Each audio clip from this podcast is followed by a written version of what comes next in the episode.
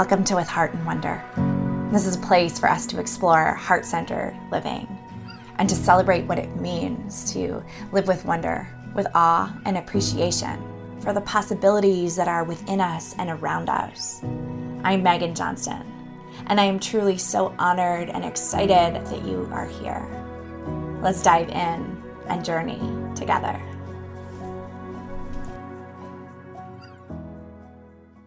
Welcome to episode 86 of With Heart and Wonder. This is the episode where we are diving into the topic of money. I've got to say, this is actually an episode I've been wanting to do for quite some time, like at least two years.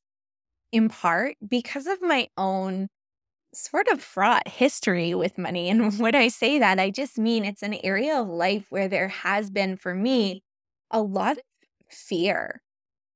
At the same time, as there's been this real kind of curiosity about how I might do things differently, how I might be in a relationship with money that is more curious and compassionate and creative, one that really aligns with my values and the vision that I have for myself and for the world. One of the reasons that it took so long to bring you this episode is because I really wanted to find the right person. I found that in conversations around money, there can be folks that focus so much on the strategic and those really practical tools. And there can also be folks that are more spiritually oriented and talk about things like manifesting and affirmations. And I've always most appreciated the approaches that blend those two things together. I am so, so happy to bring you today's conversation with Tara Winters. What I think you'll hear as you listen to this episode is the way in which she blends the spiritual as well as the strategic and the practical all from this place of compassion and curiosity and playfulness. Now, let me introduce you to Tara. Tara Winters is an award winning money and spirituality coach, soul guide, speaker, writer, and mother of three. After years of hiding her spirituality while working as a corporate accountant and downplaying her money wisdom in the spiritual world, she discovered that money and spirituality can, in fact, truly elevate one another. She now brings her unique medicine to lovingly guide people back to their souls and to radically shift the way they see, relate to, and create money so they feel rich inside and out. Let's dive in to today's interview. Tara, it is such a gift to have you here with us today. I'm truly buzzing with excitement already, just knowing how beautiful this conversation is going to be as it unfolds. Thank you so much for being with us. Oh, it's such a joy, such a joy. Thank you for having me. I would love to start out knowing a little bit about your journey and the fact that you come to the work that you are doing now from a place of having been a corporate accountant and hiding spirituality. And then also being a, a spiritual seeker, hiding your relationship with money and how good you are with money. And then realizing that these two things, these two parts of you, actually could come together in a way that they not only could coexist, but could really elevate one another. Can we start here? Can you tell us a little bit about your journey in terms of bringing the soul and the financial, the money wisdom together? So, yeah, I was in a global investment bank and surrounded, surrounded by like full corporate energy um, at, at that particular point in my career. And talking about things like tarot cards or spirituality was like a big no-no really when it comes to career progression and and being seen as a professional and so from a young age, really a young adult embarking in that world, I learned to really hide that aspect of myself, that that side of myself was not welcome or celebrated. Uh, it was often belittled. And so I, I did learn to hide that. But I always seem to find like one or two magical people where we'd have whispered conversations, you know, about uh, spirituality or about, you know, tarot readings and things like that. And so it did lead to a little bit of a split in me. And what was interesting is that I think I was probably in my late 20s and there was this one defining moment where I remember looking up at work and looking out across this office floor. You know, we there were so many you know people and desks and and all these people that were making um like really like a load of money, like really high uh, income earners. And I remember looking out and I thought, doesn't strike me as seeing anybody here that's particularly happy. And you know, at that point, I'd been working really, really hard to be on that trajectory and to climb the corporate ladder. And it led to a little bit of what I would probably call a quarter life crisis at that point, which I actually think I've I've reframed quarter life and midlife crises to be awakenings. Really, um, it's a time where we get to to open our eyes to something a little bit bigger than we've lived before.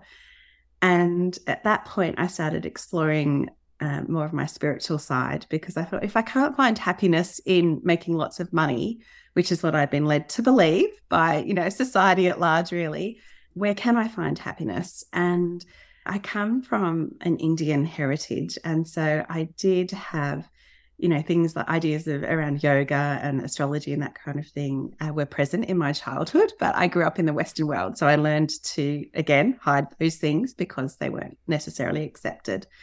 Um, but in my early 20, uh, late 20s, sorry, e- exploring that spiritual side of me again and being in beautiful spiritual circles and yoga groups and really with you know, beautiful humans. But I noticed in that world that there were a lot of people that had a disdain for money, like who really turned their backs on money and had a um, anger or underlying fear, although I don't know if they'd necessarily express it that way, um, around money. And it struck me as like there's these two extremes. Like there's these polar opposites of one world is like worshipping money and putting that ahead of everything else. And there's this other world that is turning its back completely on money and and sometimes to their own detriment. You know, there were times when they couldn't afford to do things that they really would have loved to have done. And it got me wondering if there was like a middle path somewhere where it wasn't worshipping money, but there was like a a sacredness or a reverence around money and where you know money I, I could be in right relationship with money and and that's really what got me started on on this path of exploring how I could use money as a as a tool for personal development and spiritual growth and how I could um yeah come back into right relationship with it. I can so vividly picture you in your office looking out over the sea of unhappy people, and also you in a spiritual space and the disdain for money. I can so clearly picture both of those extremes. And I love where you have come to and how you so beautifully worded it of this like sacredness and reverence for money without the worshiping. Can we talk for a moment about what does like a heart-centered and soulful and sacred relationship with money look like or what does that mean for you? Listen, I think oh actually I know money is a completely made up thing, right? Yes. Like we it is. so it's such a um a human construct. And so uh, I actually think it's a beautiful tool for for coming back into our heart center and for questioning our relationship with it. And I think um, for me, it means, you know, at every point where I get almost triggered around money, where I notice there's, you know, like mind games or a bit of a spiral or strong emotions around it, it's an invitation to explore okay, what's that bringing up for me? What deeper truth is there in this? And uh, a lot of it really is around how I grew up around money, and and this is true for for everyone.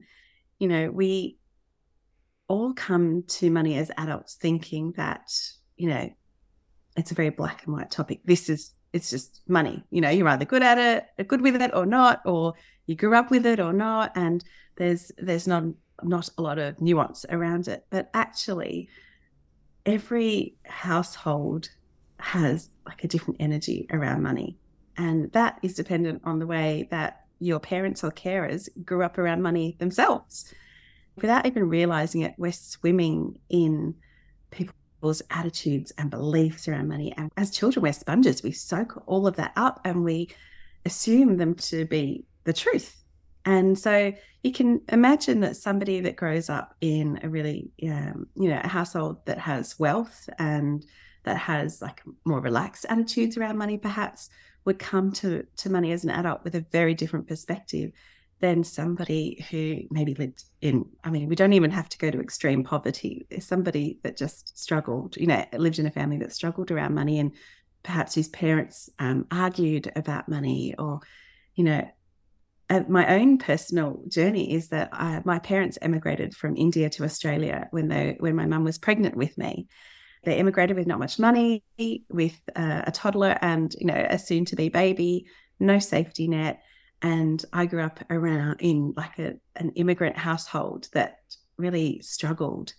Um, and there was an idea of you know scarcity at every point and i later then went on to receive an academic scholarship at a private school where I was surrounded by uh, lots of kids who had a lot of money and I didn't. And that almost reinforced my feeling of, you know, the haves and the have nots and scarcity. From that, I developed an insecurity around money. And it's something actually that I see fairly commonly around people who grew up in households similar to, to mine that, you know, there, there is no amount of money that can address that insecurity inside. And that's something that, you know, that's the inner work to be done to address that inner, secu- inner security, because otherwise it's this endless chase for more on the outside when you, you'll never feel it on the inside. And so I think for each of us, it is around really looking into how we grew up around money and how that shaped us.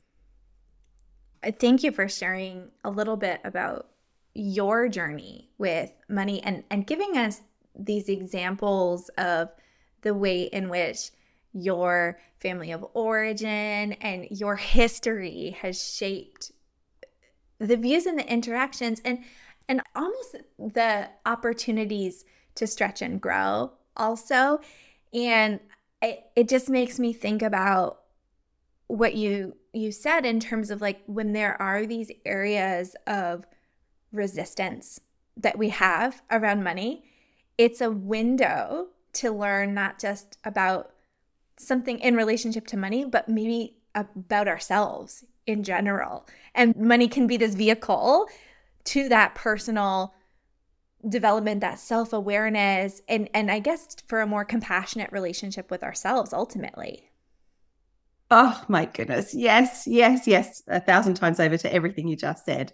Um, yeah, it is the ultimate tool, I think, for opening that window into looking at your self worth, um, into looking at your value as a human. And look, we exist within a capitalist system. And, you know, within that, there are so many oppressive systems, right? And it's difficult to separate the two. Uh, but ultimately, you know, things like capitalism teach us that our worth is defined by how much money we have or earn. And it also teaches us that there's never enough. And so, you know, coming into an exploration around that and separate, like just being able to create a, a pause between that system that tells us these things and and really questioning whether that's our the truth, I think is something that each of us can benefit from. And I imagine a world where all of us do this work and how different our world would look. as you and I, you know, just before we hit record, uh, speaking about we're living in in really big times in this world, and there's a lot of change. And I think a lot of of the things that are going on have got some roots in capitalism, and so it's no, yeah, there, and it's no wonder that you know so many of us have a tortured relationship with money because we have seen the pain that can be caused when money is prioritized over people, over humanity, over the earth. And so there really is, uh, you know, it is totally understandable that we have a really tortured relationship with money because of that. You know, when we're uh, heart centered humans who see that, we feel that deeply.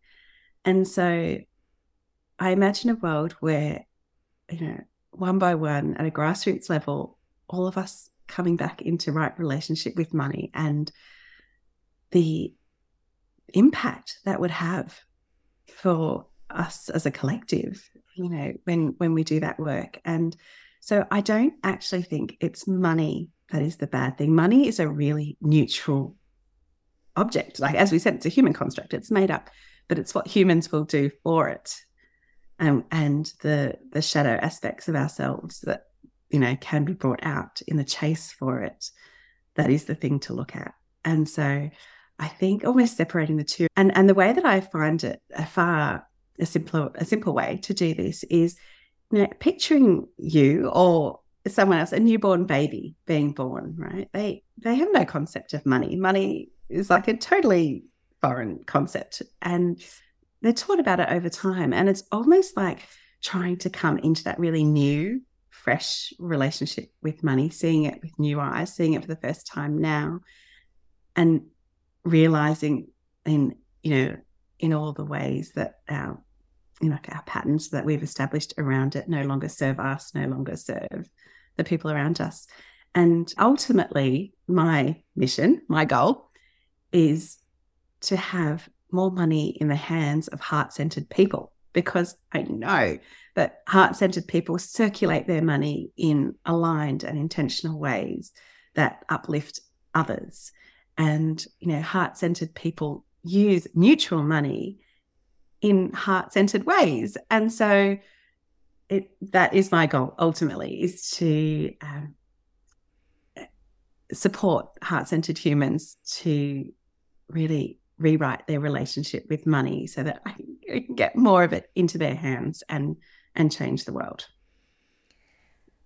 I'm just filled with all of the feelings hearing you talk and I just this vision that you are holding for us to this invitation really to create a new relationship with money but also a new way of interacting and seeing and using money, it strikes me that there is so much possibility there.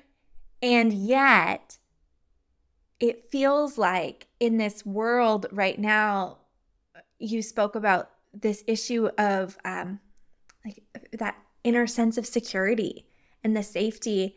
And I wonder, I mean, so I'll share it's evening as we're recording for me. And, and this morning, I had this little moment where some of my own money stories came up where I was kind of like, how can I hold space for a conversation with Tara today around money when it like the world is like it just you, you know like how do I get myself in the headspace to talk about money and yet like you spoke to so much of the anguish and the harm that is being experienced is ultimately coming from it's not the fault of money, but that insecure relationship with money of people, the greed of people wanting more out of a desire and a false belief that if they have more, there will be more of a sense of protection. I'm curious in your work, Tara, how do we start to create more safety around money? Yeah, absolutely. Absolutely. And Look, there are a few ways here. I, I call on tools that are both spiritual and very practical, grounded tools because, you know, we're spiritual beings having a human experience and we need both.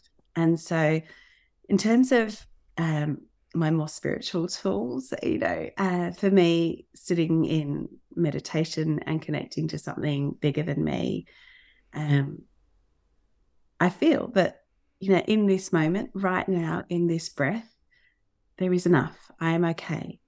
I am enough as a human. And so, if we do that often enough, that will help to cultivate an inner sense of I am enough. I have enough in this moment, you know, and not future trip or, um, you know, create anxiety over what's happened in the past. But right now, I'm enough. Um, and another one of my spiritual tools is to be in nature, where you know I observe things constantly growing and expanding, and I watch the birds who catch enough for today and they, they catch the worms and the, the little insects that are enough for today and they don't worry about tomorrow. And tomorrow they start again. And that reminds me again to bring me back into the present moment and I have enough. I am okay. You know, um and so it's it's creating these, I think, cues and, and reminders that on that level. And then on another level, you know, a very practical, you know, I am an ex-accountant. So I do um I wouldn't say love a spreadsheet, but I do. I do use them. And so I think one of the things that we rarely do is sit down and calculate exactly how much we would need to be okay each month. Yeah. You know, um and it is such a powerful thing to do that. Although I know it is a can be a very dry and boring mm-hmm. thing to like calculate that kind of thing. But once you do it, you've got a, a, ballpark figure in your head of okay, if I if this much is created this month, this much money, then I'm okay. And so it it helps you first of all to celebrate yourself in having enough, in being enough, right? And then it also um, kind of gets you out of this loop of the endless chase for more and we're multi-dimensional beings. We can hold multiple things at once, right? So we can hold the fact that we are enough and we have enough for today. And we can also hold an openness to more flowing in and being, you know, um, practicing the art of receiving and, and opening ourselves up to more. And on that note, too, I, I find that practicing the art of receiving is something that has been a very powerful practice in my own life. Uh, I think from this, and this is a very, um, you know, I, I, identify as a woman and uh, I was conditioned in that way. And so the idea of making sure everybody else is okay before I'm okay and not being too full of myself and, and all that kind of thing. And so what that leads to is on a very small level, you know, when someone pays me a compliment and says, Oh, I love your dress, I'll be like, Oh, it's something I got this on sale or it's old or, you know, and I don't receive a compliment.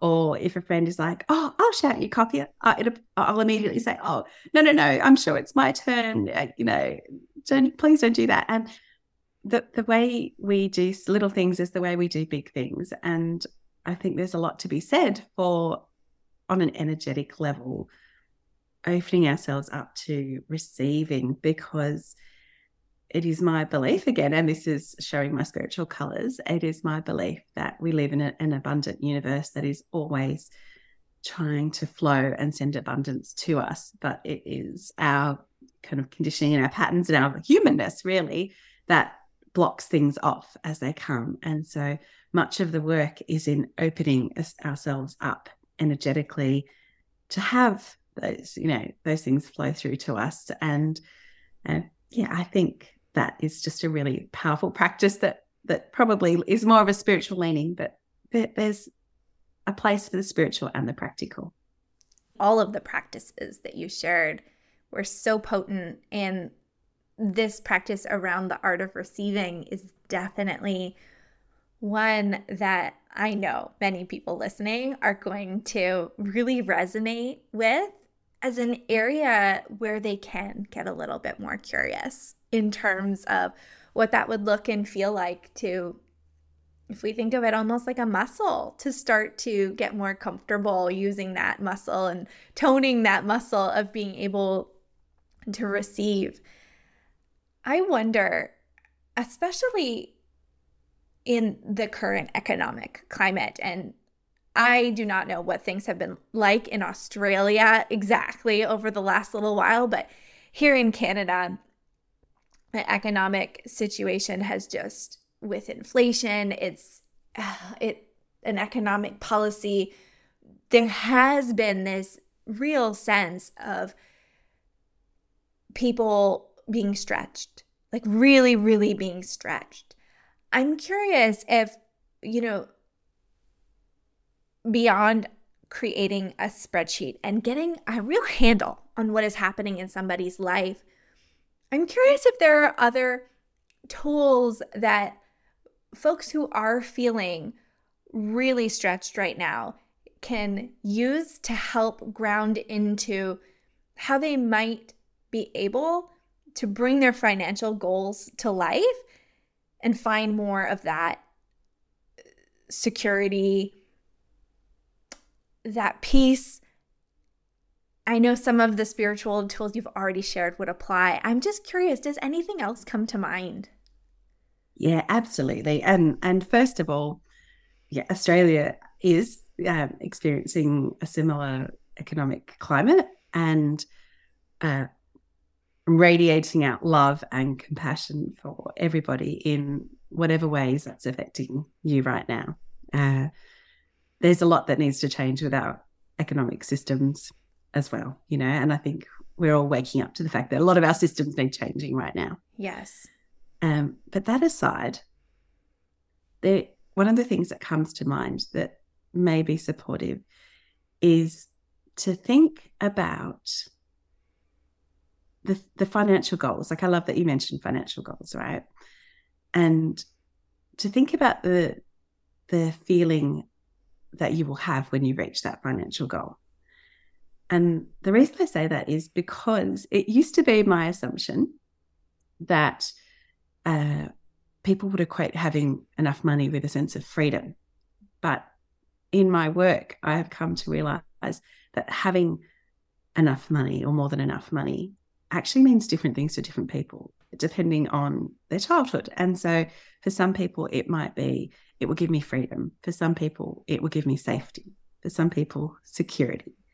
So it's really picturing yourself having that achieved that financial goal and whatever it looks like for you and whatever uh, you know in like tangible things you might have or behave you know like around having those things what is the feeling inside you that you will have then and then finding ways to cultivate that feeling right now will bring that forward for you because ultimately the reason that we are wanting more money is to feel a certain way. But if we could fast track that and feel that way right now, then A, we've short circuited the whole system and we're feeling the way, the ultimate goal right now. And B, it actually is a way to speed it up to coming faster. And as an example, say it is freedom that you want to feel. How can you cultivate freedom right now? And, you know, for some people, that might be like when they run, they feel free. Or when they have a day with no appointments, nowhere they need to be, they can just be in their pajamas all day. That's what free is. And so it's building in things into your day and your life right now that will cultivate that ultimate feeling that you want. It's a way of manifesting essentially what you want to bring more of into your life. I love that you brought in the feelings.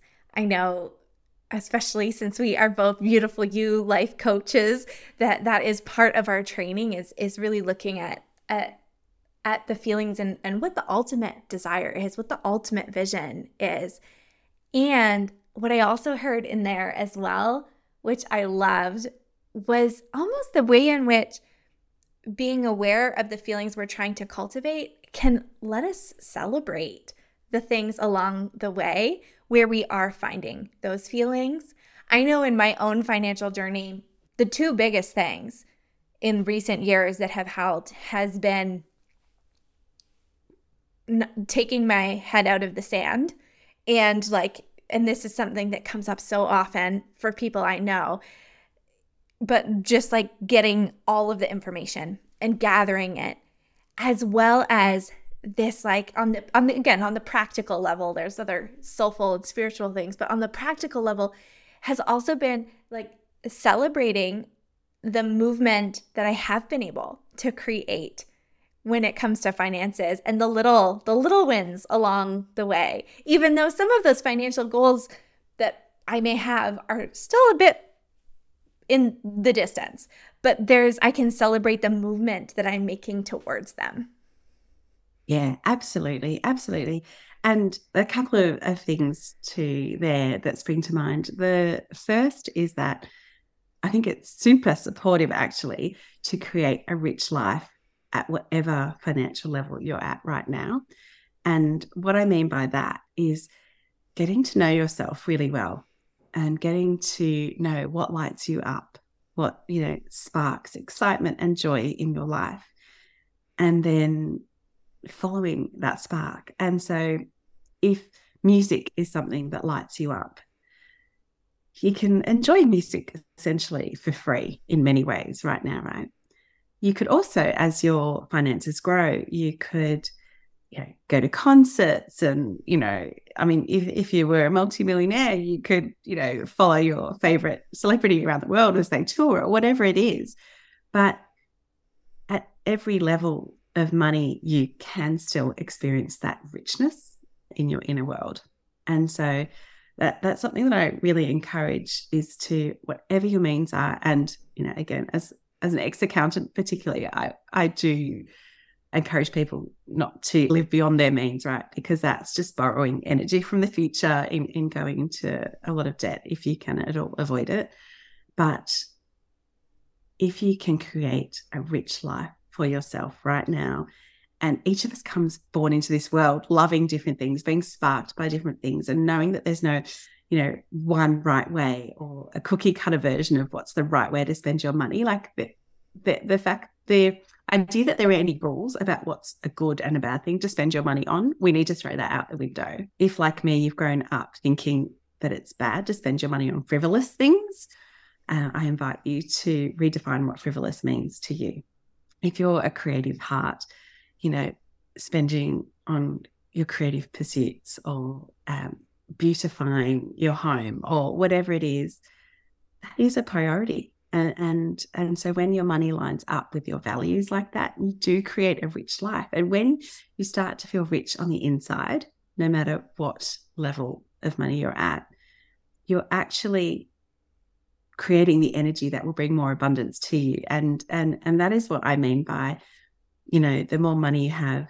the more that elevates your spirituality and vice versa because i view spirituality not as simply things like meditation and yoga that is what speaks to me but i view spirituality as something that sparks your soul whatever that is for you and so the more money you have the more you can direct into things that spark your soul and the more sparked your soul is the more abundant you feel, the more money you magnetize. And it becomes like this loop where you can just keep directing money into things and causes and, and things that light you up.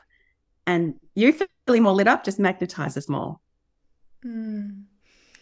I love that, you know, the both and of the multiple things that that that you spoke about before and the fact that it can be true that it is this beautiful cycle of as we feel more rich on the inside, there can be more that flows our way, as well as really hearing you on the fact that it is possible to find the things that speak to your values at any level that you are at. And I just, as you were speaking, had the image in my mind of like, you know, that example of someone who really loves music and maybe they aren't able to go to the Taylor Swift concert because it is, you know, uh, expensive. But maybe they are able to volunteer at their local orchestra for one Sunday a month and be able to access that concert for free. You know, that there are these ways that we can open up our creative possibilities. I love it though. It, it's, it, made me think about one of the things that that I do with my coaching clients, and I wonder if you do something similar. I'm guessing you do, but I find it so revealing to hear from someone like what their perfect day would be, like five years from now. And then from there to think about what could be shifted in their current reality to to bring some of those same themes and those same values to life. And i love that you are bringing that to your approach in terms of supporting people really to bring alignment with their values into their relationship with money. Yeah love it. I'd love and i do use that exercise. And i actually before i became a coach uh, when i was still in the corporate world that was my first inkling into what a rich life would look like for me. Uh, really, when I, when someone asked me to do that exercise, um, it is a potent and powerful exercise that really gets you thinking. I think almost everybody I've done that with has said, "Oh, actually, it's not it, the unattainable, crazy out there vision. Like it's actually more achievable than I thought it would be. But because I didn't put it down on paper or I didn't anchor into what exactly I want, then it felt like this nebulous thing that I could never achieve.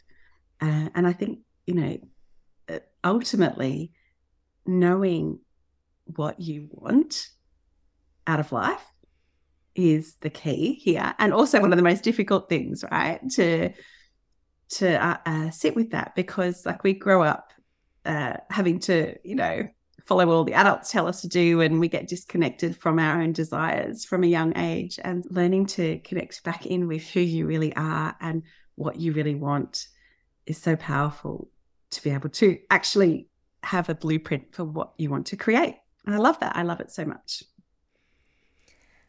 This has been such a rich and illuminating conversation so many beautiful takeaways. I'm curious as we start to weave our way towards the end, is there anything on your heart that you would really like to share? Thank you for the invitation. I think it is a little a little journaling exercise if if this feels uh, good for our listeners um, to just sit down and almost from the perspective of a journalist so that it feels objective and, and not such like an emotional territory to write down your money story from when you you know from when you were born and write down the environment you were born into and the financial um, you know the cliches you might have heard like money doesn't grow on trees or anything like that and the attitudes that each of your carers had towards money and how that might have shaped you now. And then see if you can find any patterns that that uh, you are experiencing right now as an adult that are shaped have been shaped by those uh, experiences in early life. And I think once you see patterns and bring your awareness to them, that's where the door opens to all these different possibilities that might exist for you. What a fabulous exercise to sit with. And I love the joy and the playfulness and the curiosity that I can see on your face right now as you share this exercise with us. And and and in everything that you've shared today, I just get such this sense of an an invitation to let this be more playful. I think sometimes money can feel so serious and heavy and like we don't have the tools, but to really let it be more of that creative and curious exploration. And I love seeing the joy on your face and and hearing the joy as you speak. Now, I know Tara that you have a beautiful program that you offer if folks are looking to go a little bit deeper. Are you able to share just a few words about your program? Oh, thank you. Yes. So it's a deep dive really into where you, we got our money stories from and how they're shaping us and then rewriting them. Uh, it, and it is a 12 week small group program where ultimately we open up the door to more money, but we also open up our souls to more. And it, it's, yeah, just an incredible journey of soul, soulfulness and, and practical abundance too. Oh, I just get the sense it's this really cozy, supportive, and deeply nourishing container. Um, and we will be sure to link that program. It's called Freedom, right? Yeah, that's okay. right. It's called Freedom. And I think the next round is due to kick off in February 24. We'll be sure to add that link to the show notes for anyone who is looking to learn more. Thank you so much for being here with us today and for all that you shared. I I can only imagine all of the little threads that you've pulled out that now folks can sit with and explore. It's been such a joy. Thank you so much for having me. I truly hope that this episode inspired you to bring a little bit more curiosity, playfulness, and compassion to your own relationship with money. And I would love to hear from you. I always love hearing from you. What is one step you can take to start to shift your own relationship with money so that there's a whole lot less fear or stress or anxiety and more of a feeling of support, groundedness, and abundance? You can send me a message on Instagram at Meghan L. Johnston or send me an email hello at meghanjohnston.com. And if you've got an extra moment today, it would mean the world to me if you would consider taking the time to do one of three things to show your support for the podcast. You can rate the podcast, leave a review, or hit the subscribe or follow button. All of those things help so much in the sustainability of this show and also just helping it find new ears who might be looking for it. If you've already done one or all of those things, a really big thank you from me to you. We'll be back with our next episode in two weeks. Until then, keep living with heart and wonder.